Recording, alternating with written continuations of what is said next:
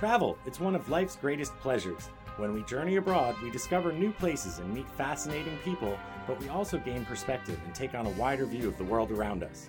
That was Trevor Ranges, and I'm Scott Coates. After more than 25 years living and working in Asia, we've developed an amazing network of interesting characters throughout the region. Talk Travel Asia is our way of sharing them with you. Plug in and get connected to hot tips, interesting perspectives, and expert travel advice as we cultivate travel insight through intelligent conversation. Welcome to Talk Travel Asia, episode 23. This one is planning an Asian honeymoon, and this is something I have a lot of personal experience with. And it's one of those things that, much like people's wedding, I think they, they know they're only going to do, in theory, one of them in their lives, and they want every single part to be perfect, and that can create a lot of stress. So, today we're going to talk a bit about how to best approach a honeymoon to avoid any uh, ups and downs that are not in bed nature on your trip and to make the most of your time. So, uh, this is Scott Coates from Kuala Lumpur, Malaysia, and with me as always is Trevor Ranges. Hey Scott, how you doing today? Doing great, man. I had a nice mountain bike ride in the jungle here this morning and uh, just did some brunch. Uh, great day, and now we get to chat uh, travel. Yeah, and uh, I guess honeymoon's a bit more of uh, your expertise, having been on one already, whereas uh, I've been on a lot of honeymoons with myself that, that have been quite romantic. But that's kind of funny, and this is a good episode perhaps to do because when I travel a lot, I do get to stay in some really nice resorts and go to some really romantic places, mm-hmm. and uh, I, and I think that I have some insight on uh, places to go and, and how to enjoy it. But uh, I think you do too. Yeah, I, I you know with my former travel company, I actually planned and executed a lot of honeymoons, and then I had my own. And I know that this is one that you said, "Ooh, you have a little more experience," but having planned it a bit together now and talked, there's sort of some things that came to mind for both of us that a can just avoid some hiccups, and then we also realized, man, there's a lot of little neat spots, hotels, activities that are good to share. And this one's pretty cool because we actually have a Talk Travel Asia listener, Amy Hulk. I hope I said your name right. She sent us a message and said Love the show. Can you do a honeymoon episode? So this one is for you, Amy. Uh, Trevor, why don't you tell us a bit about our sponsor today? Oh, our sponsor today is Greg's Bangkok Travel app. It's an iPhone app made by our friend Greg Jorgensen, who's quite a bit of an expert here on things to do in Bangkok. And he collaborated with some friends to create an iPhone app where he leads you around different neighborhoods in the city uh, with a little map on the app and then uh, audio explanation where he leads you from site to site, telling you the history of the places as you walk around. Yeah, it's really slick, and I know that you bought it and I bought it as well. You know, full disclosure, Greg's a, a close friend, but I think he's got like about a dozen different tours in different parts of the city and it's only like three bucks and, and they're pretty darn good i know that we talked about the nana one a few episodes again but it, it's slick. It's it's a good way to spend three bucks, especially if you're going to be on your own. You throw on some headphones, and, and you'll get a lot of value too. So thanks very much for Greg for sponsoring the episode. And uh, you can find the address for that app in the show notes. So Trevor, uh, why don't you kick us off? What, what should we talk about here, and how to how to approach a honeymoon, sort of before you even leave home? You know, we, we talked a bit about this uh, when we were brainstorming the idea whether or not to give general advice or more specific advice. And uh, you know what I came up with? I said that in regards to both planning uh, and budgeting, I, I think you don't really want to take any major risks here. Um, I think you should get some solid recommendations from where to stay and splurge a bit if you must. You know, like normally my normally my advice is to book a hotel just for the first two nights and then move if the first place doesn't meet your standards. But here I'd say, you know, it's your honeymoon. I think you're better off like trying to get a place where you're gonna stay for the remainder of your time, unless you're traveling around, but to have things pre booked.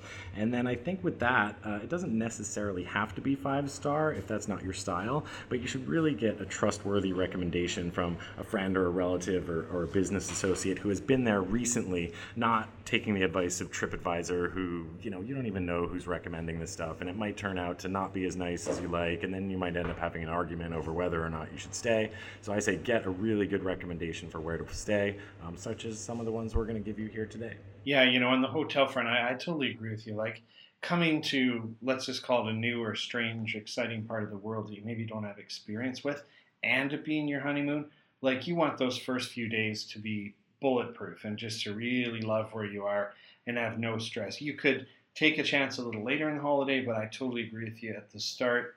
Getting somewhere solid that you're going to love is key. And sort of one of the things you know we're, we're going to talk about, and I really recommend is that you got to plan this thing. And, and I don't mean to make it a lot of work, but just kind of again liken it to the wedding. Everyone has their idea, that perfect honeymoon in their head, and I think you can do a lot of quick, let's call it work, but it should be actual fun and good planning together before long before you even leave home to make sure you're both on the same page, that you're both interested in the same thing, that you have the same picture of this honeymoon, you are thinking of the same activities, you may be in line on budget and where you want to go. So so like I mean talking through and planning your trip long before will ensure that when you hit the ground, you've already kind of gone through the potential bumps, nobody's going to say, "Well, I didn't know you wanted to do all that activity," or you know, I actually wanted something a little more luxury. I mean, get through it at the beginning. And and one of those big ones, I think, is budget and, and money. What do you think? Yeah, again, I think even just thinking about it, like planning it, you know, there's going to be some arguments during the planning phase, mm-hmm. um, but but you're better off arguing about it before you go than when you get there. Oh, yeah. Right? Like the, the last thing you want to be arguing about on your honeymoon is how much things cost. You know, I think you should uh, prepare to to spend a little bit more than you would normally spend on a holiday, yeah. um, but set aside some reserve cash just for splurging every once in a while. You don't want to be pinching pennies over dinner or, or bickering over how much the bill costs at a restaurant or anything like that. Yeah, absolutely absolutely. I think working through how much money you have in total for your honeymoon and then seeing is that money actually going to cover what you want to do? And then you know what kind of things do you maybe want to splurge on activity wise or shopping? So that again you just like you said you know going in and, and, there's just no reason to fight about it. And then another factor is is you know time. I, I often think longer isn't necessarily better. Like yes okay the flight from the west from europe or north america to asia is quite far but I mean, honeymoon really literally can't last forever. So I often think, you know, it's good to come over and go home almost wanting a little more, right? Like I remember seeing a, a live band once and he played for two and a half hours. And I remember always wondering why bands kind of stopped about two hours. And I think it's because it leaves you wanting a bit more. So honeymoon's a good time too to, to go and have a good amount of time, but come home almost wanting a bit more having a great feeling, but, really dial down exactly how much time you have for this trip. Yeah, I think also when we're talking about time, um, if people are coming to Asia for their first time, uh, sometimes they're they're caught unawares that it, it can be difficult getting from A to B to C.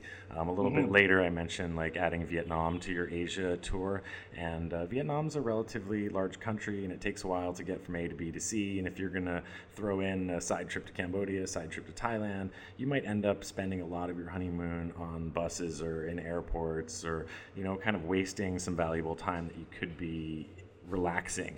Um, so I think later when we give some specific advice, I think you'll notice that we don't recommend trying to see everything. You know, you should try to, you know, again, plan it out a little bit, but relax a bit more and, and not try to do and see everything.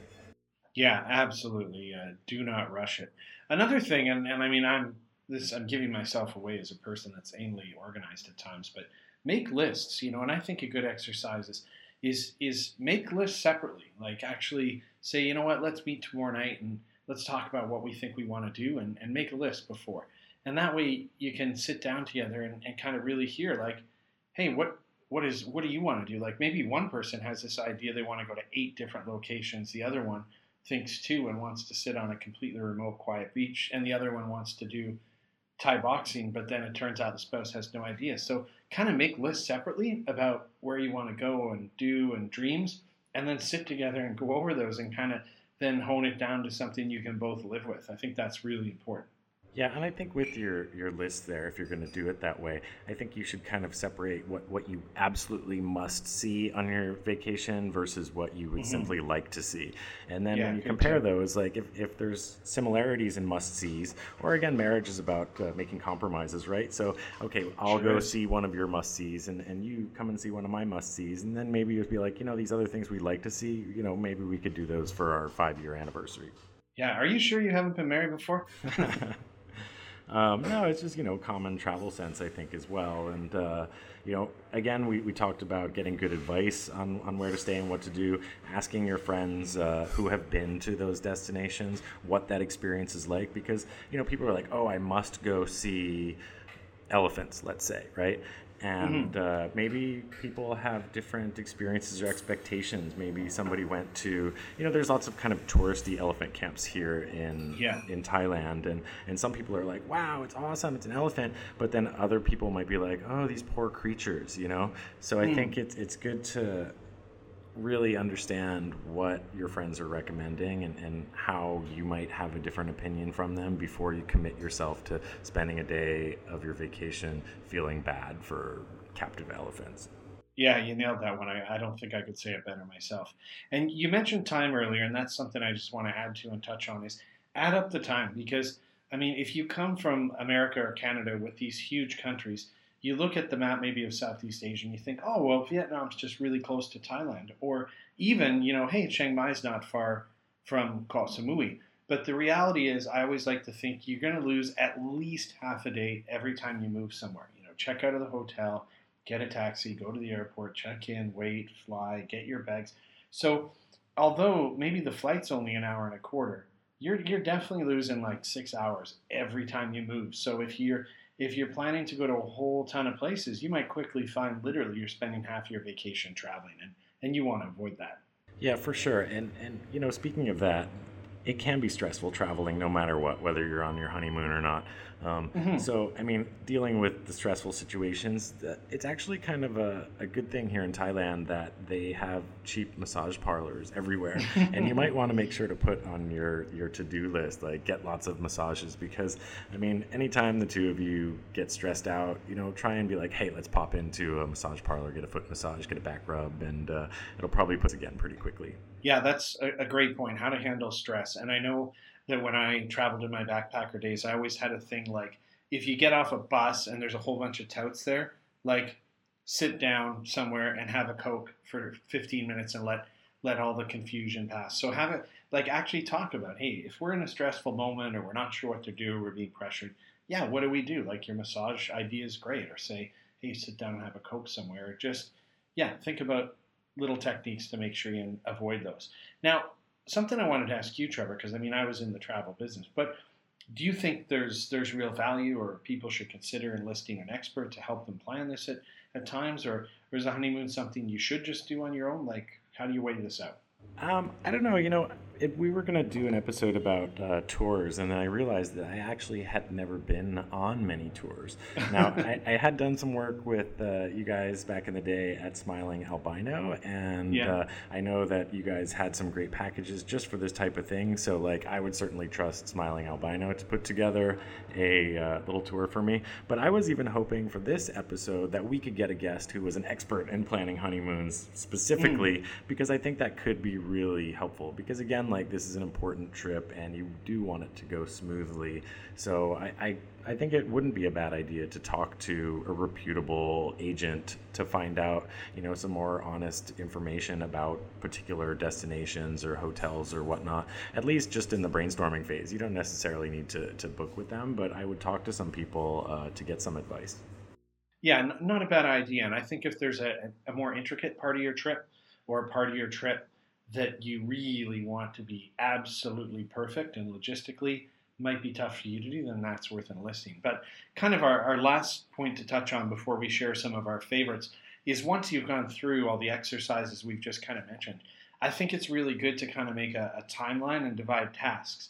Because again, you know, I know having been married, you know, one person could say, oh man, I'm always doing the dishes and cleaning up, like you got to help out, or I'm always doing this go into this as well knowing what expectations are. You don't want one person to feel like, man, I've just been burdened and shouldered with planning this whole thing. So it's good to actually sit down. Like often one person in the couple really loves booking the tickets and planning it. So they're quite happy to do it. But at least be clear about that and, and make sure again expectations are managed and that you're both helping sharing kind of the workload of planning this thing.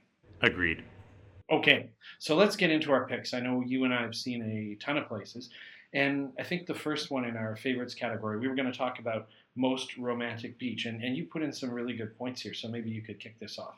Yeah, I thought when we were talking about beaches, uh, again, having spent a lot of my life in Hawaii and doing a lot of my travel writing about beaches and islands, I think uh, two important factors to consider are what level of touristy versus off the beaten path you're looking for, and what your expectations of a beautiful beach are. Um, the analogy for me was that some people come to Hawaii and they love Waikiki Beach. Um, and some people come to Hawaii and they hate Waikiki Beach. Yeah. Yeah. Um, if it's your first trip to Asia, you might be unhappy with a really beautiful but remote island if you have difficulty, say, eating local food. Yeah. Um, you know, like whereas some people will go to Koh Samui to Chaweng Beach, which is actually quite a nice beach, but they hate the fact that there's so many tourists there. Yeah. I know that we went through this with, again, when I worked in, in travel. And, you know, strangely enough, the beach portion, planning the beach portion was always the most difficult part. But I think everyone assumes it's going to be the easiest because there are really not that many places where your room is right on the beach and you open the door, you look out the window, and boom, there it is. And I would find people have this picture, and that's the one you've got to set realistically. So, yeah, it's worth thinking like, do you really want to be on a completely isolated, quiet bay where you're going to have to eat at the hotel restaurant all the time? Or do you want to be able to go out and stroll kind of a, a night market area and have a choice of a few night spots and different restaurants? Or do you want a place that's got some like kind of outdoor activity? So it's really worth considering all those factors. And also a lot of the high end resorts, especially in places like Phuket and some in Koh Samui, are like up on hills. So like often to get to the beach, you got to ride a little golf buggy like multiple minutes down. So it's really important to make sure you know what you're getting into and, and truly what you, you want with your beach. So that said, Trevor, what are just some of your kind of favorite beaches for people to consider for a honeymoon? Well, you know, if people are into something touristy and they want to come to Thailand, let's say, I would Mhm. choose I would choose Samui over Phuket simply because the island is a bit easier to, to get around. It's Right. a little bit smaller, but it's just much easier to, to get from A to B. Okay. I think Ch- Chaweng Beach, there's a great variety of restaurants and bars. Um, there's lots of drinking and dining options and walking distance. Um, but again, there are lots of people there. So if you're looking for something a little bit more off the beaten path, Mhm. I would say the beaches of Ranong, uh, Koh Payam, and Koh Phra Thong, Right. which we talked about in our somewhat secret Beaches of Asia episode. So you can have a listen to that if you want to learn more about it. But if you go to Koh Payam or you go to Koh Phra Thong, like there's far, far fewer nightlife attractions, very few restaurant options. Um, but, you know, these more remote beaches are less developed, but they're more beautiful too. Yeah, Um, yeah You, absolutely. you mentioned you mentioned Railay Beach uh, in the notes, and I think Railay Beach is beautiful, and I go there often. Mhm. Um, but but the beach itself and the water are, are far from pristine. Like Absolutely. if you're if you're into scuba diving and you're trying to choose between the Maldives or, or Thailand, you might be disappointed going to Railay or Phi Phi where people go diving. Mhm. Um, I think that the islands, the national parks off of Thailand, the Similan and Surin Islands, they have live aboard dive boats you can do. Mhm. If you're into diving, that's a much better option than going to super crazy crowded Koh Phi Phi or Koh Tao. Yeah, yeah. You know, and I put Railay Bay down, and I agree. The beach isn't the best, nor is the water. And whether you actually stay on Railay Bay or maybe you stay around the corner at Ao Nang, I think that area, seeing those karsts, uh, little islands and cliffs, and, and being around them for a couple of days is fantastic. So, kind of Railay Bay slash Ao Nang for the, I mean, just you're not going to get that scenery in too many other places. That comes right out of the water, goes up a couple hundred feet. You can rent kayaks off the beach. And then what I like about that area is you go 20, 30 minutes north, and there's a beautiful little beach called Tubkaak. And at this beach, there's actually a place called the Tubkaak Resort. And that, to me, is one of the best value for money. Probably gets up to be about 200 US a night at certain times of the season, but it's a very nice, comfortable resort. Their beach is beautiful and it looks directly out onto the Hong group of islands. So just flying down to Krabi, you could spend a few nights in kind of the busier areas like Ao Nang, hit Railay Bay, be around lots of people, and then just buzz up 30 minutes by car to Tubkaak and have this really quiet, romantic kind of part. So that that's the one I kind of really like to to get both of both worlds without flying. Yeah, I mean, I, I again, I love Railay Beach. We go down there to stay at the Railay Beach Club, which Mm. is you rent these little private homes that are all made out of wood. Um, again, they don't have air conditioning, so if you're looking for something a little swankier, you know, the Tubkaak or the Rayavadee, which is Rayavadee's probably got the nicest beachfront area. Yeah, they the start at 700 US a night too, though. So bring your uh, platinum card. Yeah, but I, again, like if if you just came from the Caribbean and then you're coming to Railay Beach, you might be a little disappointed in the beach itself and, and in the water. So, Yeah. uh, you know, like if you're into diving, Similan or Surin Islands probably better. If you're into rock climbing, Railay Beach is just spot on. Yeah, absolutely. Well, I think without intending to, we've ended up kind of focusing on Thailand a lot. So with that in mind, what if we're going to do also the mountains or a country area? Where do you kind of like, Trevor? Well, you know, I was thinking when we were talking about beaches, thinking about Bali a bit, and Mm. uh, you know, I really like. People go to Bali, they go to Ubud, and Ubud is a bit touristy, but there's lots of really nice upscale resorts and like uh, kind of hippie style yoga retreats there. And while the town is touristy, the surrounding countryside is spectacular, and you can see lots of cultural attractions like dancing and, and artistic communities, and uh, you know you could run up to the volcanoes. It's it's just a really beautiful upcountry area. Um, I also, for Thailand, since we have been talking a lot about Thailand, was was Chiang Rai, and I think that's one place you're probably going to pick. But I was thinking uh, because the magazine I work at, we have a feature this month uh, where we talk about the Four Seasons tented camp, and if you're going to splash out, if you're going to splurge, if you want to go up country, the Four Seasons tented camp in Chiang Rai is is gorgeous. Yeah. Uh, we yeah we had John Roberts, who's the Anantara Elephants director, and Yeah. I think he's he set up that elephant mahout training program there. Correct. So you can go to the Four Seasons and you can learn to, to be an elephant trainer, and, and it's just a, a spectacular experience. Yeah, well, you know what? I'm going to pick one in Thailand and one near to Bali. I just came back earlier this week from Lombok and I stayed on the west coast at an awesome place called Qunci. And you can get in there for like $125 a night. The beach isn't the greatest beach, it has a bit of a surf break, good for beginners. But the resort is is gorgeous. It's run really, really well. They've got three pools, tons of nice chairs, and incredible food. So that would be like a really good place. I'll throw that back into the beach. But then yeah, absolutely. Chiang Rai province, the northernmost province in Thailand. Um, I agree with you for the Mahouts. You know, the Anantara, um, John and his team that do the Mahout experience there, it, it's about as good as it gets.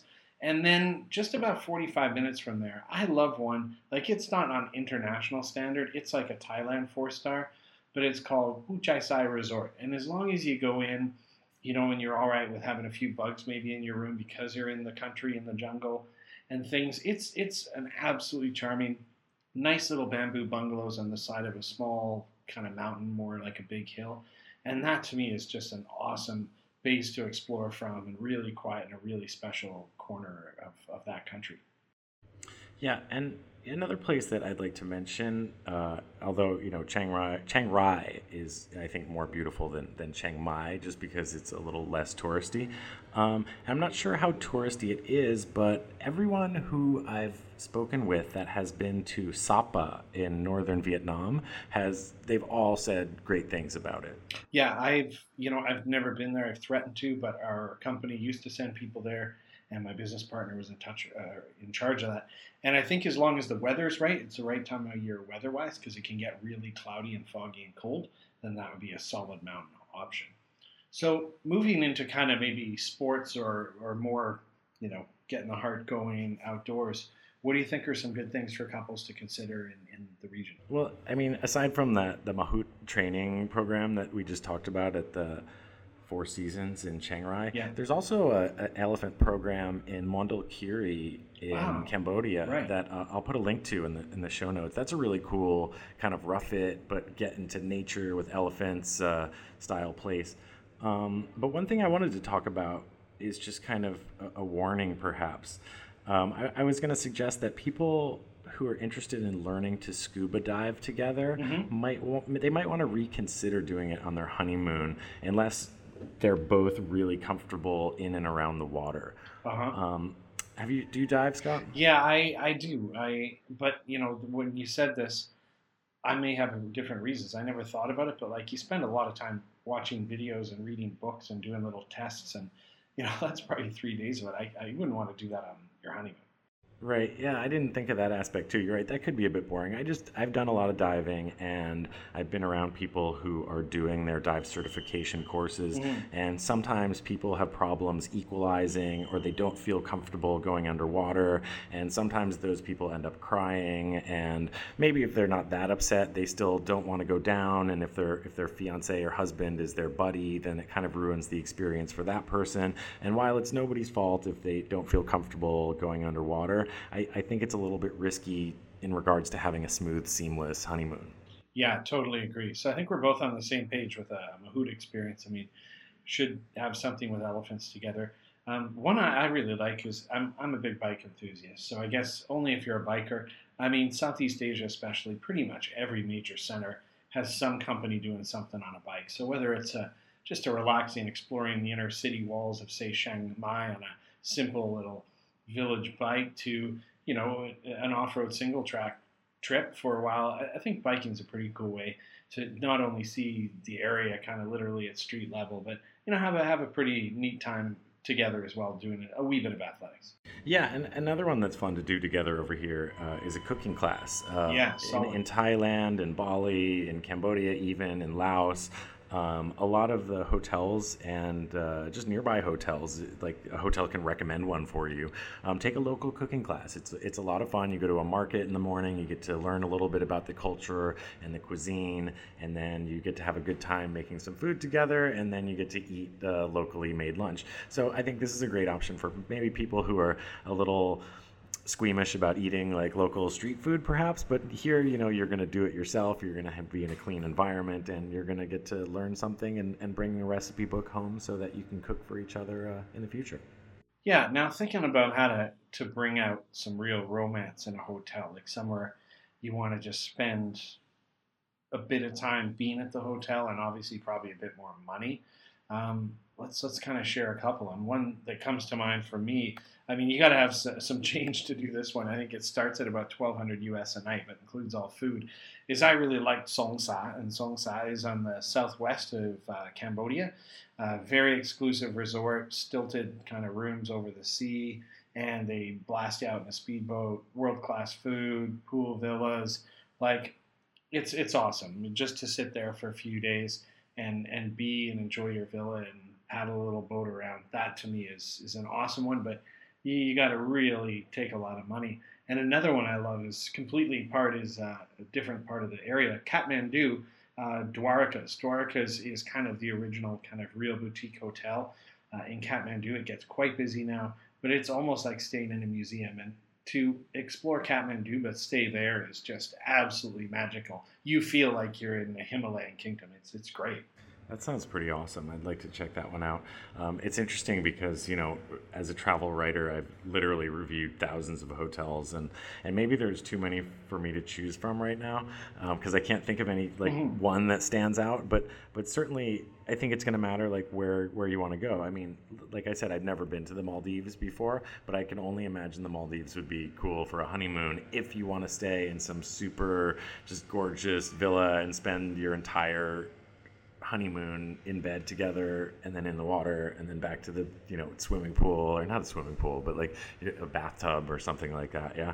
Uh, there's certainly a lot of really romantic resorts that are in more remote places that are spectacularly beautiful but i would recommend those only if you're just gonna just spend the time alone together you know the, the whole time. I think I- i'll list some in the show notes some of my favorite romantic honeymoon places uh, so that'll give people incentive to, to check out the show notes on the website Yeah, okay. Well, we're going to kind of share our dream honeymoon trip, but before we get to that, like I think we we both chatted and sort of agreed like if you say got a couple of weeks with flying to Asia and back home, probably don't really want to do more than two countries in that trip. So if, if you were going to pick two countries in the region to travel, what would they be?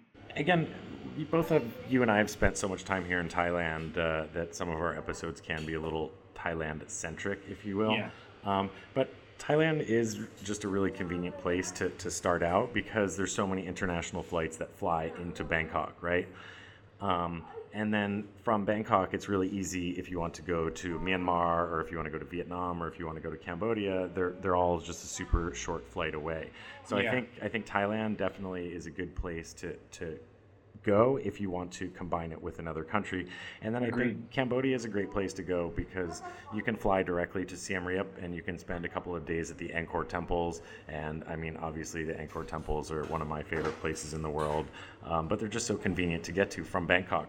Whereas a lot of people would like to go to Vietnam. But you need to get your Vietnam visa in advance, so you would Right, definitely have to right. plan your Vietnam Thailand trip ahead of time, like time wise. Whereas both Thailand and Cambodia, you can get visa on arrival. So if you're more into like, Mm-hmm. oh, let's just wing it a little bit, I think Thailand and Cambodia are a good pair because you'd be like, oh, let's stay a couple extra days here at the beach in Thailand before we go to Vietnam. You can't do that. Whereas you can be like, all right, let's just change our flight to, to Cambodia and we'll just get the visa when we get there. Yeah, I, I think you nailed it. Thailand, it travel's been established for so long there. They have some really nice hotels, ones that have been running for a long time. Hospitality's legendary. You can experience the crazy city that is Bangkok. You can have a, a mountain elephant experience, great beaches. And I totally agree with Cambodia. Like, if you've got lots of time, I mean, I love Phnom Penh, the capital, for spoiling yourself and drinking and eating, but the temples of Angkor, to add that one on is a no-brainer. So I, I totally agree. Thailand and Cambodia, those are your, those are your really two best bets. So, hey, you've never been married, you've never planned a honeymoon, but if you had to, I mean, there's all kinds of things you could do, obviously, but what would sort of your quick honeymoon dream trip be, Trevor? You know, it's funny. Uh, immediately, whatever comes to mind when I'm like, oh, where would I go for a honeymoon? I think I would actually go back to Hawaii because you know Mm. before I before I moved to, to Thailand, uh, I had a job that flew me to all the other islands uh, every month, and it, I, I would just love to do some island hopping back there. Otherwise, I think my idea of a honeymoon would be to go someplace new, you know, and uh, Right. I would want to do some exploring because I'm more of a wing it kind of exploring kind of guy. Um, that said, if I had to give someone advice for where to go for a honeymoon, um, I think I would. I think I would pick Bali as a great Asian honeymoon destination. Mm. Um, simply because it's got that really good balance of both touristy and less developed areas. Um, so depending on who you are, I think Bali can cater to you really well. Uh, the Seminyak and Canggu areas of uh, the touristy part of Bali um, have a lot of nice resorts, restaurants, and bars. You can stay in a, a Balinese style villa for a reasonable price, or you can splash out and stay at a beachfront hotel like the Hotel Tugu, which is just spectacular. Right. Or if you're into yoga, there's a place called Villa Serenity, and those are both in the Canggu area. Um, if you need some beach time, then you can go up to Ubud. You can get some Balinese culture. There is a resort up there called the Hanging Gardens Resort, which is part of the Orient Express group. It's it's Oh, gorgeous. right, yeah. okay. Yeah. Um, and then you, if you're into sports and activities, you could go up to the volcanoes, do some hiking, biking, rafting. Um, and if you're into snorkeling, diving, you can go up to Amed. The, the diving and snorkeling in Bali is much better than it is here in Thailand.